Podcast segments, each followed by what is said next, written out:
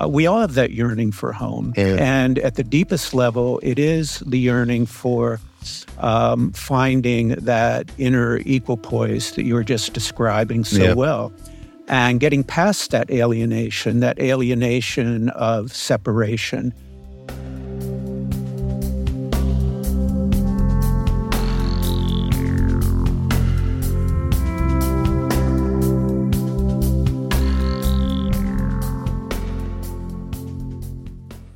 Hey everyone, it's Raghu back with Mindrolling, and I'm here with uh, Steve Kanji Ruhl, and known as Kanji, and you'll get an idea of his background, which is in Zen. Uh, it's kind of a, a combination of of Zen and rural. The the whole your whole thing in this he has a wonderful book by Appalachian Zen, which is what we're talking about right now, uh, about the what happened to him living in a rural you in a rural area and uh, coming out of that kind of escaping that whereas many people did not as you point out in the book. Um, so it's a it's a strange combination that's very intriguing. So welcome kanji. Oh thank you raghu. It's wonderful to be here. Thank you for having me. Absolutely so, yeah, talk about what was going on there, rural, I think in Pennsylvania, right? That's right. And uh, yeah, what was happening and how did you even get a glimpse of an idea that there was a a way to mm-hmm. balance truth, etc.? Mm, great question. Great question. Thank you. What was happening in rural Pennsylvania when I was growing up there in the late 60s and early 70s is that it was an area that was culturally steeped in violence. And it was also a time, uh, as people who lived through that period will recollect, of tremendous cultural transformation. So, uh, at that period, when I was a teenager in the late 60s and early 70s, I was very much inspired by the cultural transformations that were taking place. Uh, of course, uh, Ram Dass, whom you're very familiar with, was, mm-hmm. was an integral part of that. Uh, so um, all of that was extremely exciting to me, and it even penetrated the remote area of uh, the central Appalachian region of Pennsylvania that I was living in. But uh, where I was living, uh, my involvement in those transformations of consciousness was very, very unique. It was um, something that I was involved in almost uh, independently of, of other people. So, uh, having those cultural influences uh, of music and uh, literature was uh, tremendously transformative for me. But also, it was a, a lonely journey of working my way through this culture of violence that manifested in my own personal experience as um, violence uh, directed toward me personally, mm. uh, not within my family, which was a very loving, supportive family, fortunately, mm. but uh, within um, within that environment. And so it left me with a lot of um, post traumatic trauma, and uh, eventually finding Zen practice.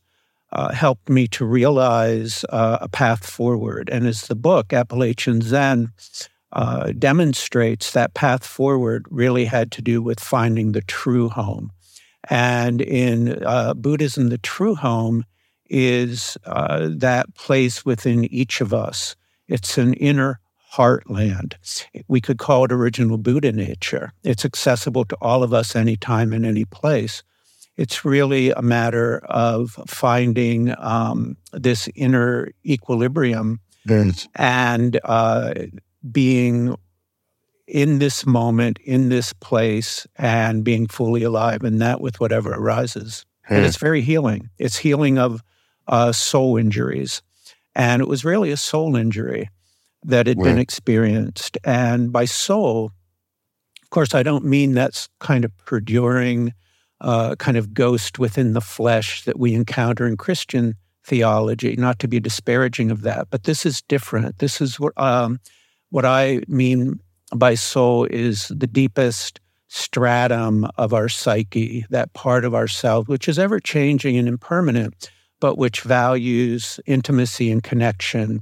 And um, in the same way that spirit, that part of our psyche, values transcendence. Right. So to suffer a soul injury is a profound wound. And we and all got them. We've now, all got we? them. And by the way, I see no difference using that word soul. I mean, I have gone through so much when Ram Dass was alive and we were doing retreats uh, with him. People would come to Maui a couple of times a year.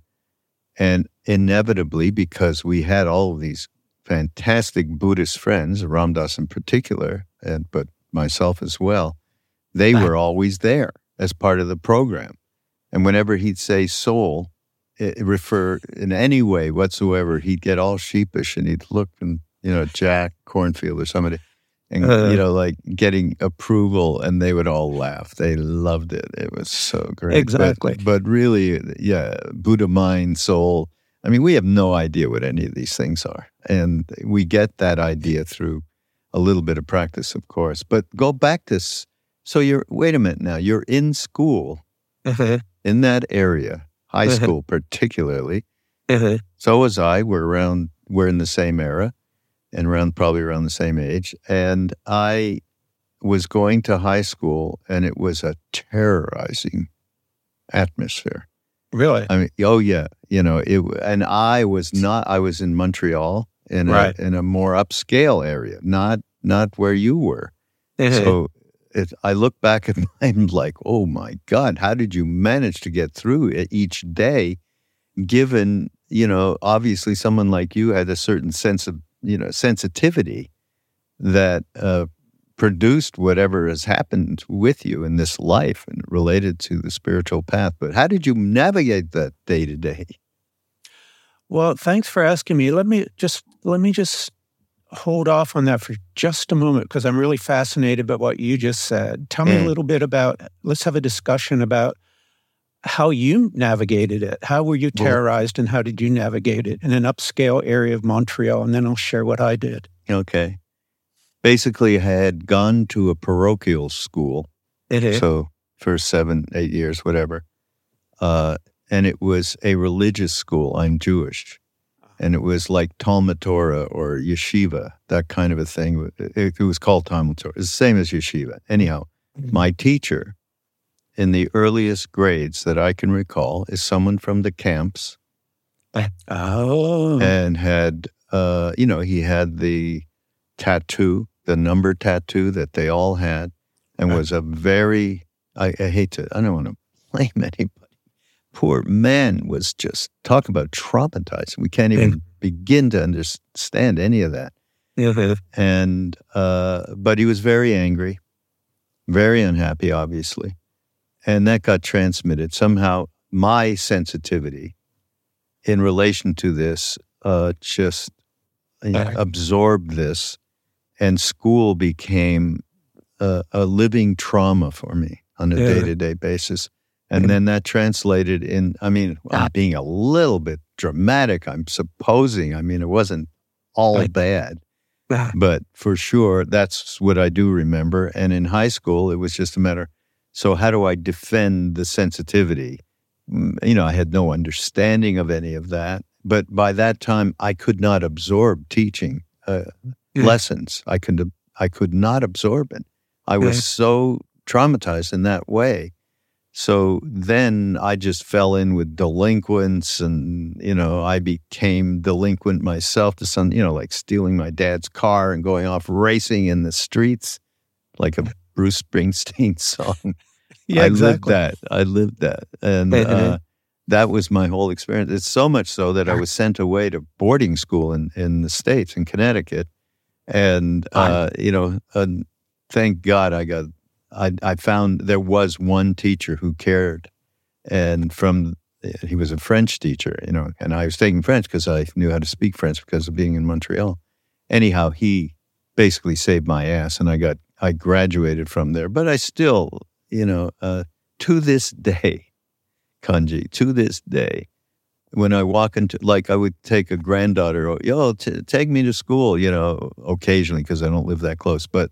Uh, just going into the school, it's like, I don't know. Uh, um, Willow, if I can handle this at this point.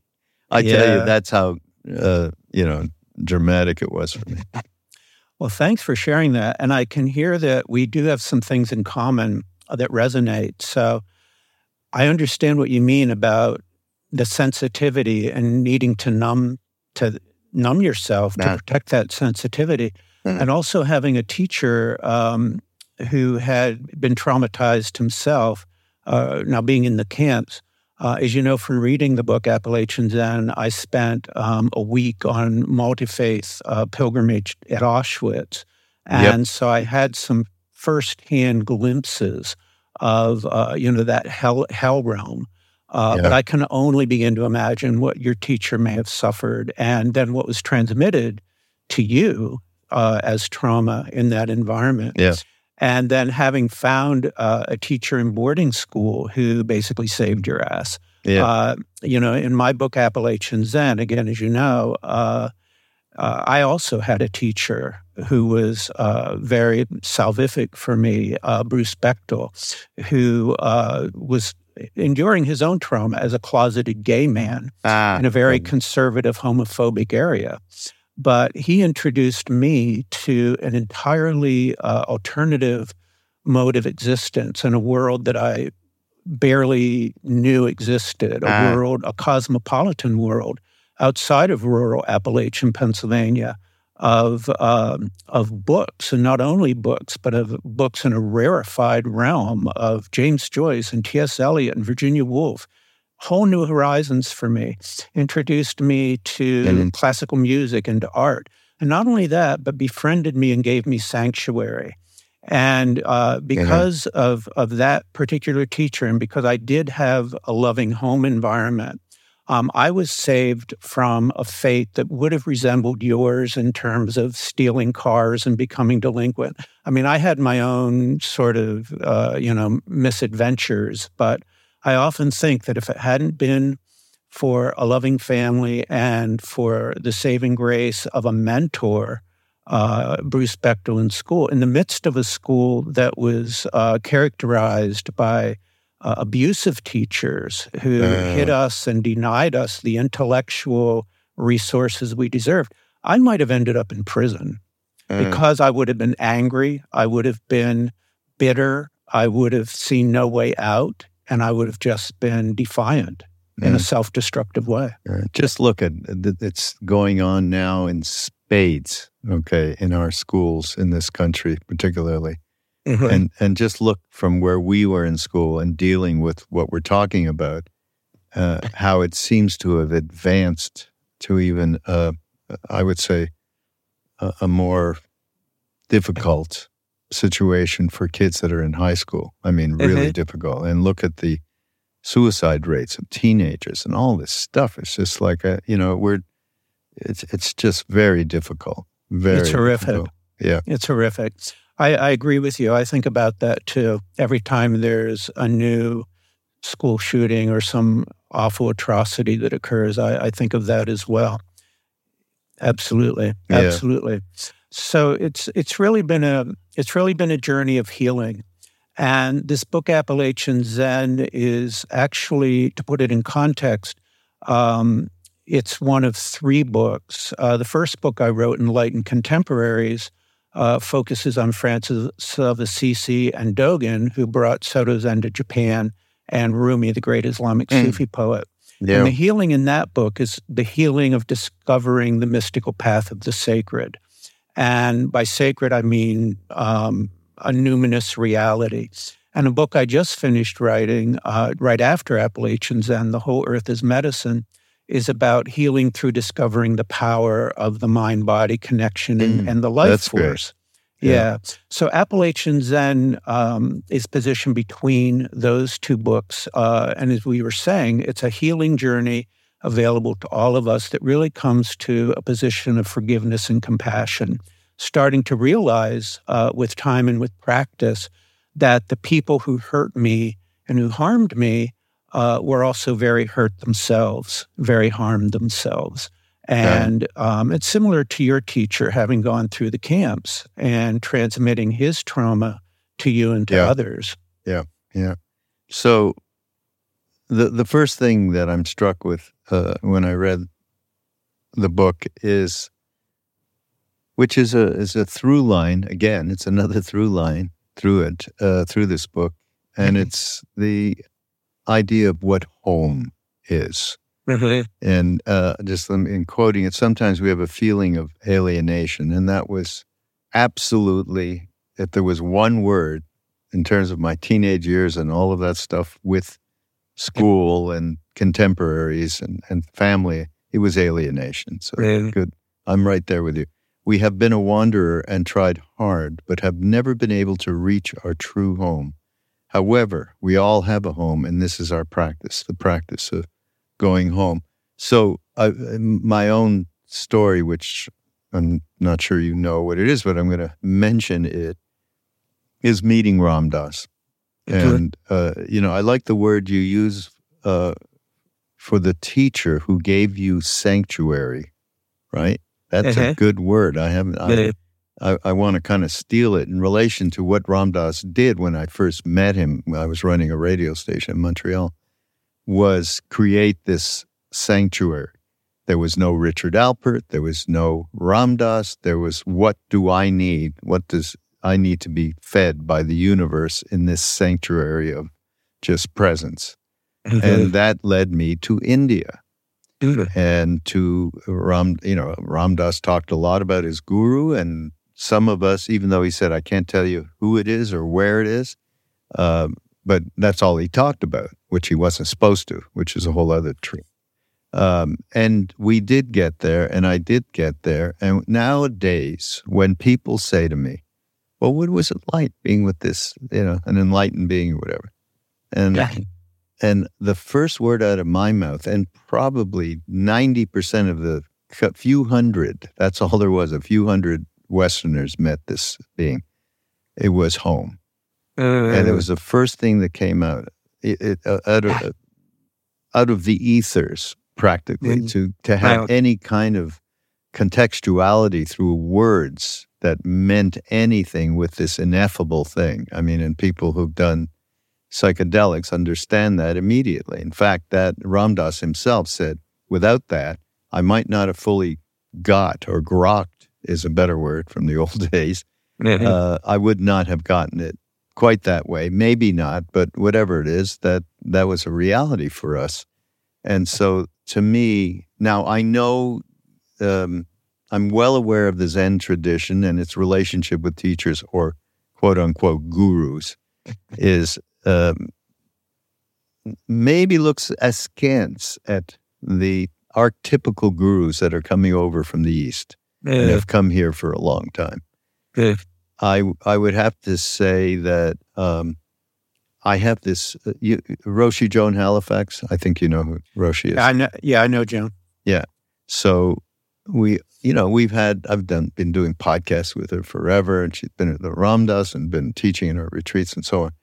And I have this ongoing thing to the point where I said to her, I mean, I wondered how the hell you gonna- you're hanging out with Ram Dass and he's all you know, it's all um, love and devotion. And you know, I know where you come from. It's not devoid of love because she's one of the most loving pr- people I know, right? And I said, What do you see when you look at a picture of Neem Karoli Baba? And she just thought for a second and she said, When I look in his eyes, I see emptiness. Uh, uh-huh. And Ram Dass himself, when he was asked to describe it, uh, he also said, Yeah, it's just, he's empty. He's empty. And we all knew that there was no polarization anymore in this being. There was no me and you and we, them, nothing like Uh-huh. that. And it, uh, so one of the thing I'm going on and on about my That's okay. thing, but I'm we're just That's hanging. okay. So yeah, yeah, yeah, absolutely. So one of the things that I most appreciate Hi. in terms of the legacy that came back from Neem Karoli Baba, who never taught, never wrote a book, nothing. He would say things like Christ and Hanuman, the monkey god, are the same. Stuff like that. Where um, you know, again, I was Jewish, so I had no relationship with Christ whatsoever when I went to India. Uh, but uh, the reality is that. Buddhist the to me the greatest thing that comes from Buddhism is the um, this absolute clarity of uh, this absolute this wisdom of uh, being a balance, really a balance, and um, we had he the only time he talked in in any kind of praise was to Tibetan teachers that we were seeing around that time. I'm talking Kalu Rinpoche, Karmapa 16, Dilgo Khyentse Rinpoche. You know, these great, incredible free beings, and right. uh, and that's who we to this day. Those of us, many of us that were there back in the day, really, really relate with, and um, it's much, it's very much part of our practice, which includes bhakti yoga, yeah. but a very balanced one, you know, and that it, it, it makes a great difference. So I only offer that out in, in terms of, uh, I uh-huh. know, and you've said in the book, this is not a, the guru is not necessary without saying it quite like that. The the path is the guru. And Thich Nhat Hanh says in this next stage, the satsang, the sangha is the guru. Uh-huh. Anyhow, exactly. Just, the, the the idea of home, I don't think there's anything different from how you're expressing it in this book and and quoting Thich Nhat Hanh uh, than what I know it to be in relation to the uh, legacy that I met up with all those mm. years ago. Absolutely. No, I agree. And thanks for sharing that. I appreciate it. And there's a lot there. There's a lot in what you just shared. Um, in terms of alienation and finding home, uh, you know, the ancient Greeks referred to nostos, what Odysseus uh, was experiencing in terms of his his deep yearning for home that propelled him through 10 years of getting back to Ithaca, this nostos of yearning for home. Uh, we all have that yearning for home. Yeah. And at the deepest level, it is the yearning for um, finding that inner equipoise that you were just describing so yeah. well.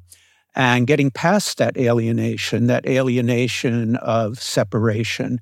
And uh, so the emptiness uh, that uh, that you were describing also contains everything, obviously, and it's an emptiness that contains the whole universe when we're experiencing no separation. And there is um, there is you know something of an innate suspicion in Zen Buddhism of um, of, of, gurus to use that word, yeah. but there's also a, a strong. A, it's like a crazy. Every, almost we've ruined just about every word in the English. Like love, love. That's weak. You're weak. Love. You know. I mean, it's insane. Yeah, that's true. When you get down to the semantics of it, whereas love is actually it can be quite fierce and quite uh, quite powerful. powerful. It's not yeah. weak at all. Yeah, it's yeah. it's very powerful. Yeah. But um, but Zen also, just to point out quickly, also has um, a strong tradition of uh, valuing, even revering, a lineage of teachers and emphasizing the lineage of teachers and the Dharma transmission. So it's complicated in that way. But I think what you're pointing to also is um, the, the Zen tenet that ordinary mind is awakened mind, awakened mind is ordinary mind. And, um, and again, it's accessible to every one of us. It's, hmm. it's accessible right here, right now. Yeah. Yeah. Uh, I've been working on something that uh, you're, which you're, which different parts of this book really get pointed to. And it's uh, I have a, a good friend who we do podcasts together a lot. He's very well known. His name is Duncan Trussell. And as people yeah. who listen to mine really know, we've been working for years on an audio book called The Movie of Me to the Movie of We.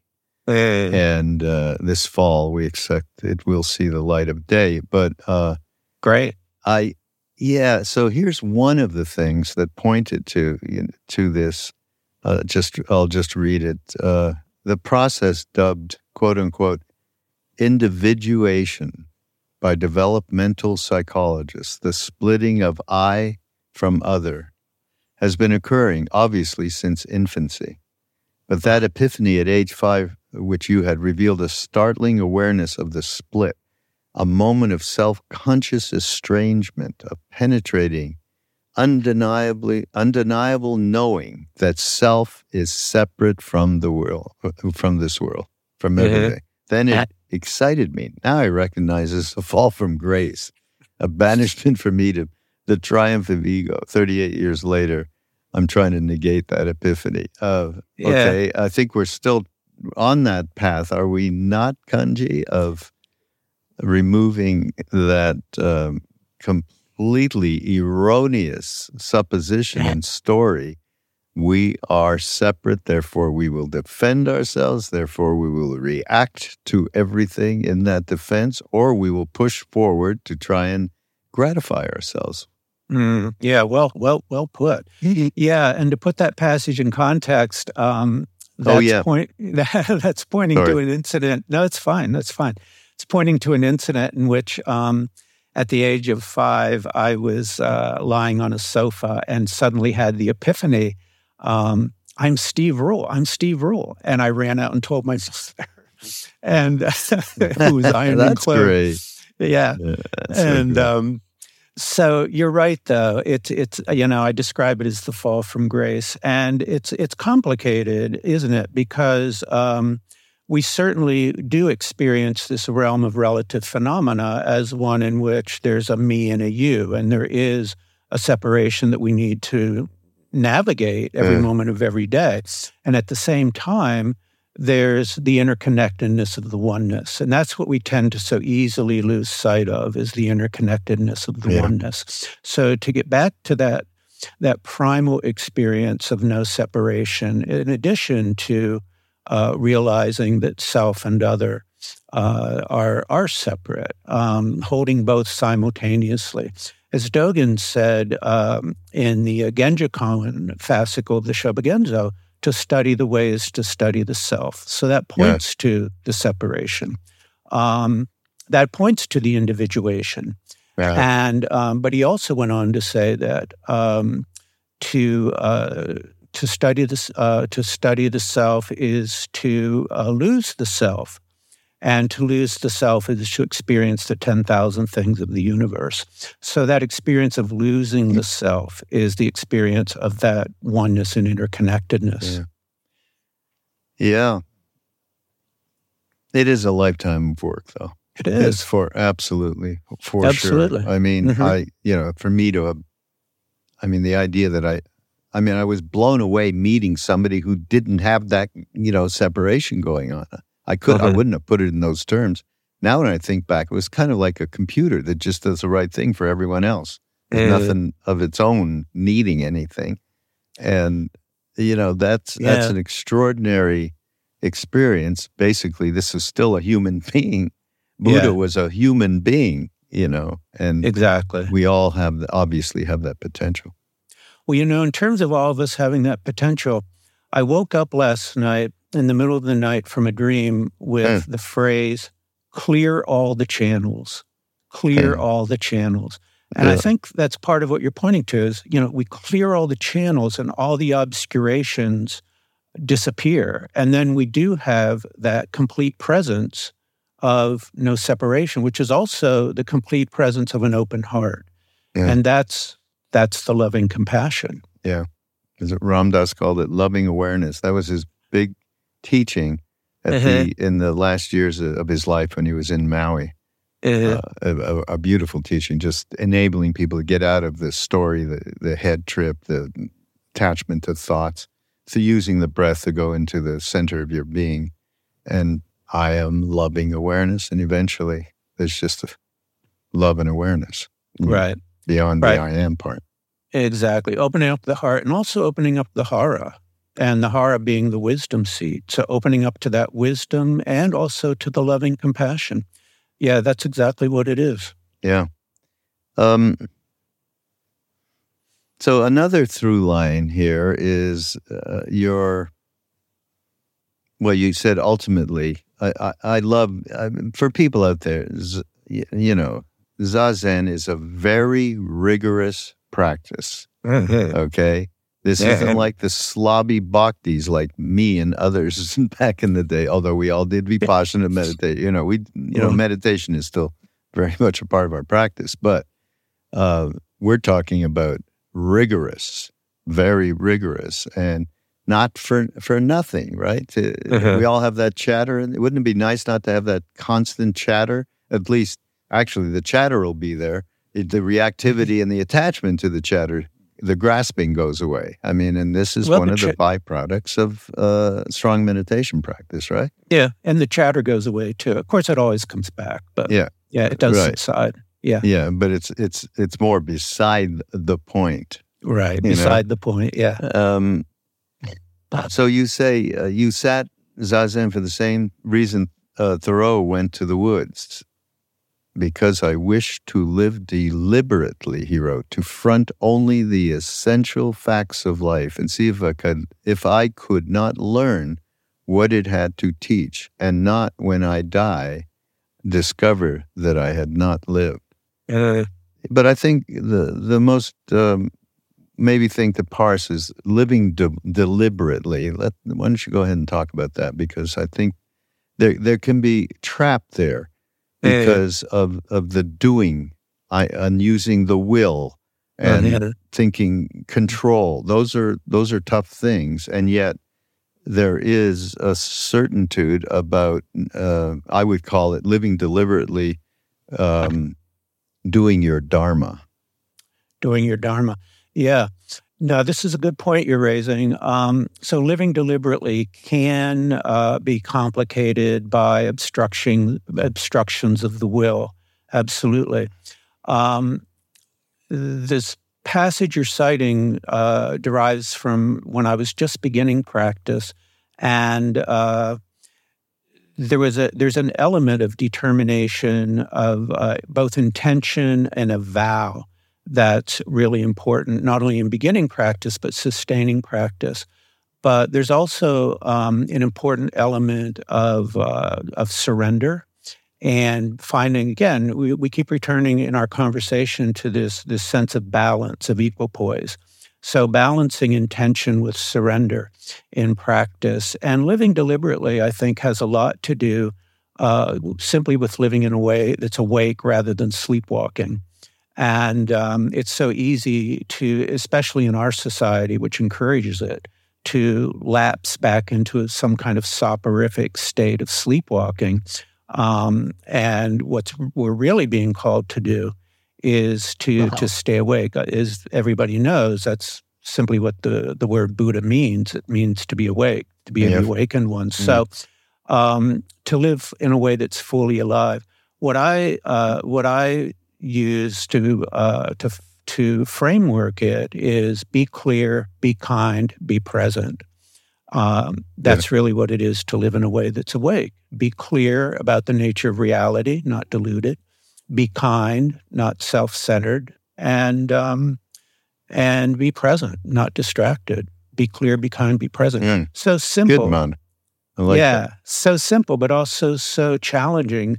And Zazen is very rigorous for that reason, breaking down the conditioning that prevents us from being clear, being kind, being present. Yeah. Um, so it takes some deliberation, takes some effort, takes some will, um, it takes some rigor. You know, Zazen is not simply a relaxation technique as it's branded and marketed in our society, in our consumerist, celebrity worshiping cultures, our secular materialist culture. Um, you know, I tell people sometimes if all you want to do is relax, just lie in a hammock with a margarita. But, uh, you know, that's not what Zazen is about. Okay, that sounds good. Yeah, that sounds good. but, you know, if you want to be clear, be kind, and be present and live in a way that's fundamentally sane, uh, then, uh, you know, Zazen is one technique that I've found in my own experience can, can really um, be conducive to helping to make that happen. Yeah. Yeah. Now, one of the other things, uh, of course, your deep uh, commitment to zazen on one hand, and on the other, you've been a writer in your life. I mean, all the Mhm. way, you know, you were. It was noted when you were in high school, I believe. Um, so then ensued a dichotomy, which most people on the spiritual path, it doesn't have to be Zen, experience, the dichotomy between I'm I'm doing spiritual practice, quote unquote, and then the rest of the time I'm you know I'm a mother, I'm a father, I'm I'm a student, I'm a uh, advertising exec, whatever, mm-hmm. and those two absolutely stay completely at odds with each other and uh, you but talk about how you managed to work through it because it was something that you really uh, needed to work through. Yeah i'm so glad you're bringing this up raghu. Um, th- what you're pointing to i think um, speaks directly to the challenges that lay practitioners are encountering yeah. in american buddhism.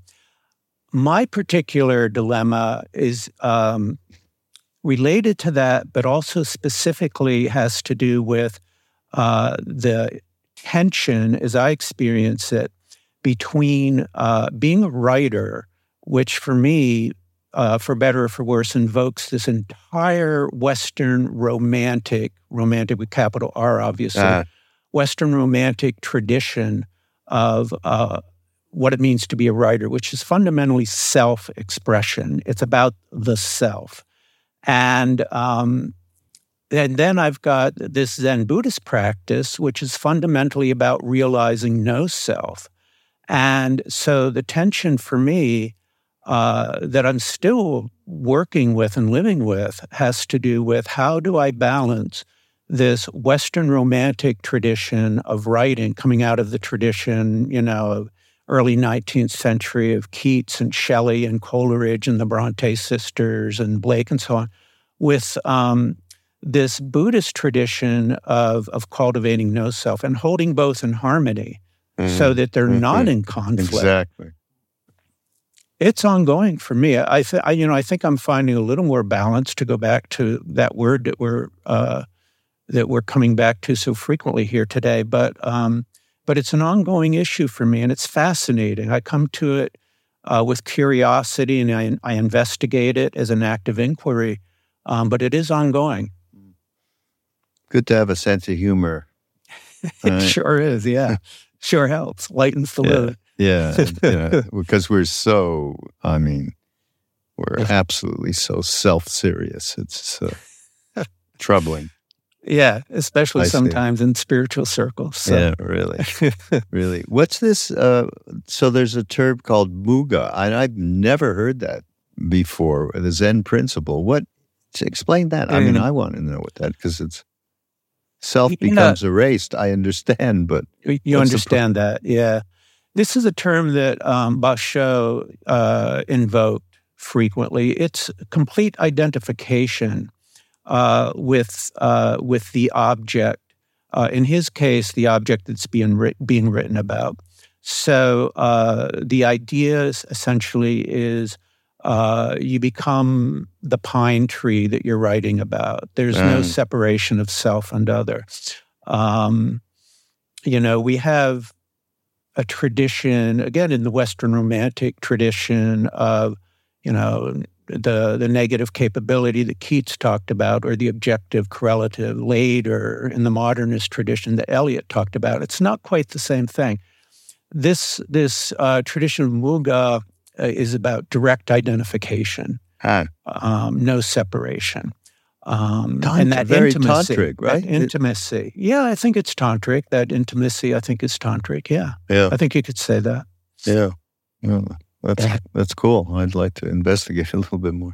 Uh, um, by the way, you have some neat quotes in here that you've gotten from other people at, at head chapters. Uh, this George Eliot one is mm-hmm. from Middlemarch. It's an uneasy lot at best to be present at this great spectacle of life and never to be liberated from a small, hungry, shivering self. Isn't that amazing? Isn't that amazing? I was so stunned. I was reading Middlemarch and I came across that. And, oh, yeah. You know, in an in a mid 19th century novel, there hmm. it is. Yeah, it's just perfect. Yeah. Um, the other thing that's cool is some of the koans that are that are, of course, they're a primary teaching uh, thing in in Zen. Um, oh, shall I read one? I'm going to read one. A monk Sure, asked ninth century Chan teacher Cao Shan, "What are you going to do about yourself?" Teacher said, "Who can do anything about me? Why don't you kill yourself?" The monks asked. No place to lay hold of, the teacher said. Eh, Oh, these are so great. yeah, yeah, yeah, yeah. Yeah, yeah. And, um, you know, that's a part of the book where I'm really looking deeply into the themes of death and loss. Uh, that's the part of the book about people I've uh, known and loved who committed suicide. And so having to go deeply into um, uh, what it means to confront mortality and what, what, what is it, the death of the self? Um, in re- in regard to suicide and looking at that, um, trying to understand that. Mm. Yeah, I used to talk to Ram Dass quite a bit about that. Uh, and it is a very complex subject, obviously. But um, there, even to the point, though, I mean, let's just think about it because you and I are going to be dealing with this in the next 10, 20 years, probably. Um, is how many people have we seen that take on extreme measures, you know, Uh-huh. regarding preserving life, Yeah. preserving their life, fending off, dealing with that ultimate mystery? Uh-huh. Uh, I mean, it's uh, it's pretty prevalent that we do that, and um, there is I, I mean i guess i do believe and i'm saying this now in a fairly healthy moment right? Uh-huh. but i i do believe that their karma is real. And uh the span of, of of the of one's life and the reality that it's not a moment too soon or a moment too late that Yeah. you go through the bardos is is real to me. So trying to elongate that is a kind of weird concept. And that maybe, you know, you can think about that with people who uh, are so unhappy with their lives and just basically, you know, have probably tremendous chemical depression issues Uh-huh. um, that they will abrogate their lives by suicide. And is that enough? Is there a karmic effect there? I'm absolutely positive that there is. Uh-huh. Is there another situation where it wouldn't be? I'm sure that's true too.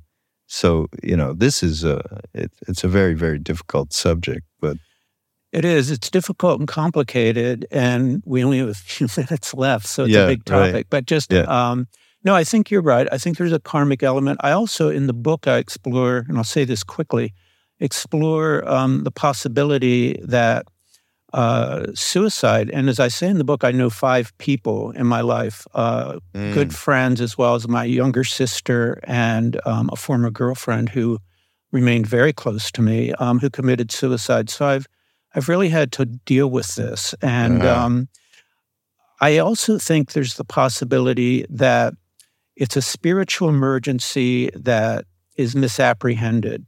That what what the spiritual emergency consists of is a desire to have the small ego self uh, diminished, and it becomes misread as a literal desire desire to annihilate the self.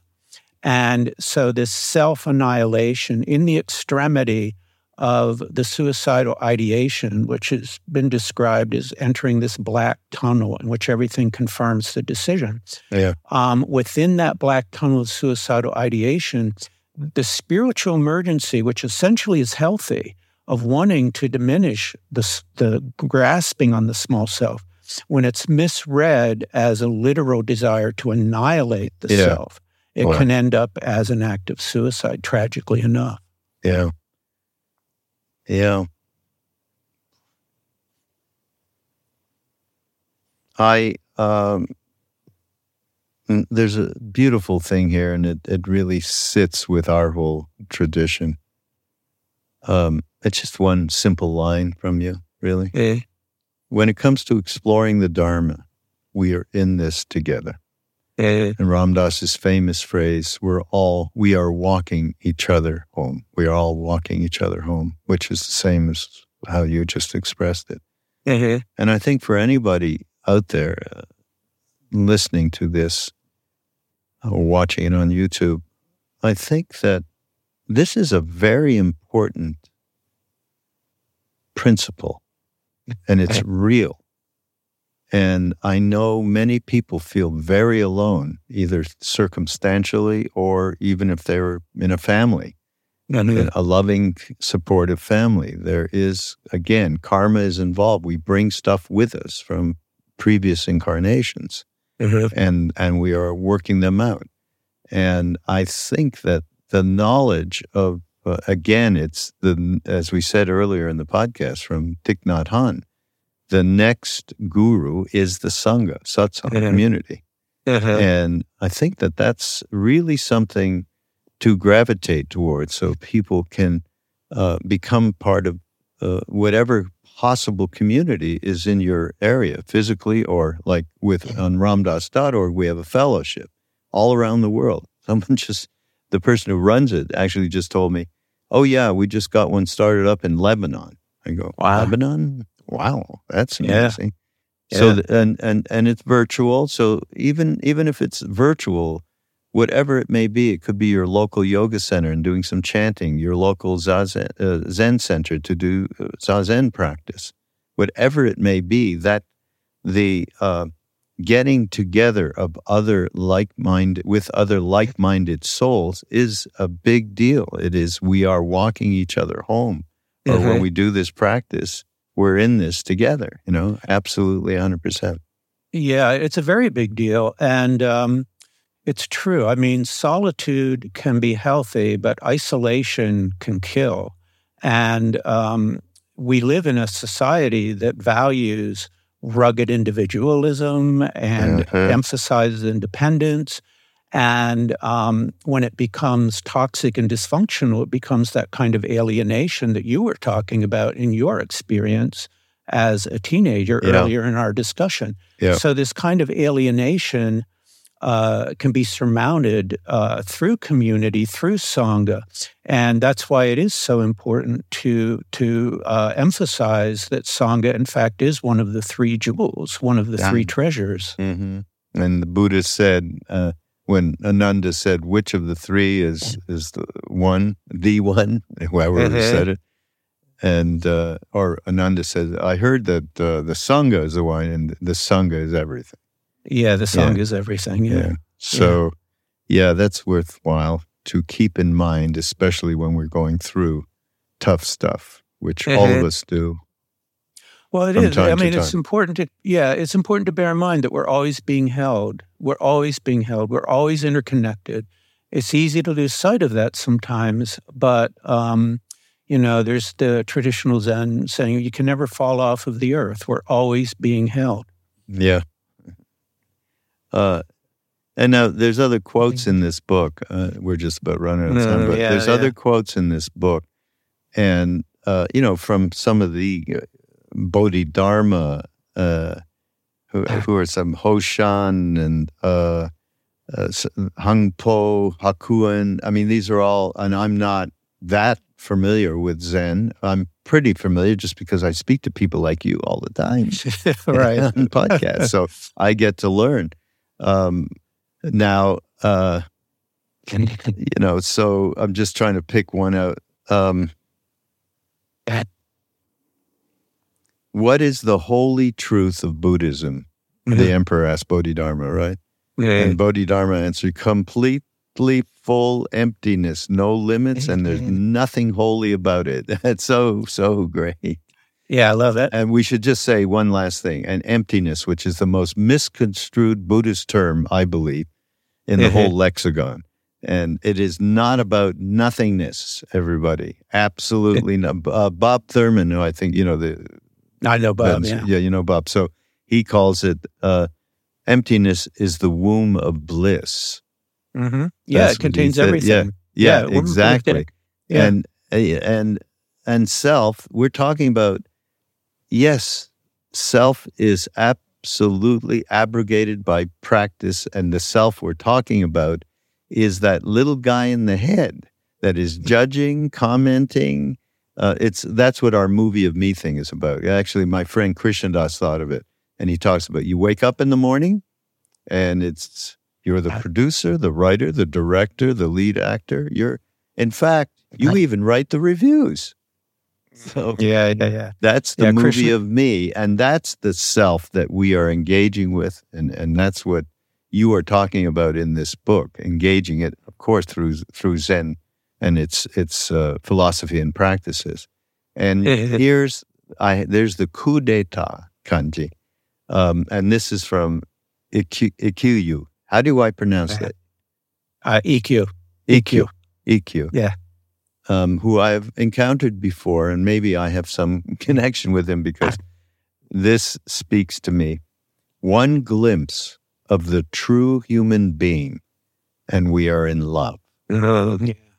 Is that gr- that that great? is so great? I can't Yeah. even tell you. I was just at a big event commemorating the 50th anniversary of Neem Karoli Baba leaving that body in Taos. We have a big monkey temple. It was just a, a ball, and um, but there was over a thousand people, and not that big an area, right, on this land in the middle of Taos, and so meeting a lot of people, and because we're in this field of energy at this moment, everyone was really, it wasn't hard to see and get a glimpse of the true human being. So we had a lot of love moments. It was really Mm. wonderful. So, Beautiful, beautiful. yeah. Thank you for being here, Kanji. Thank you, Raghu. I'm really looking forward to a movie of me, movie of we. Yeah. Congratulations. Yeah. Let's see what happens with that. Yeah. And uh, everybody, uh, we will have in the show notes a way for you to uh, get a hold of Appalachian. It's Appalachian. You said Appalachian, but I lived in, in North Carolina for a while. It was they were telling me Appalachian. You're absolutely right. In the South, it's Appalachian. In the North, it's Appalachian. Really? Yeah.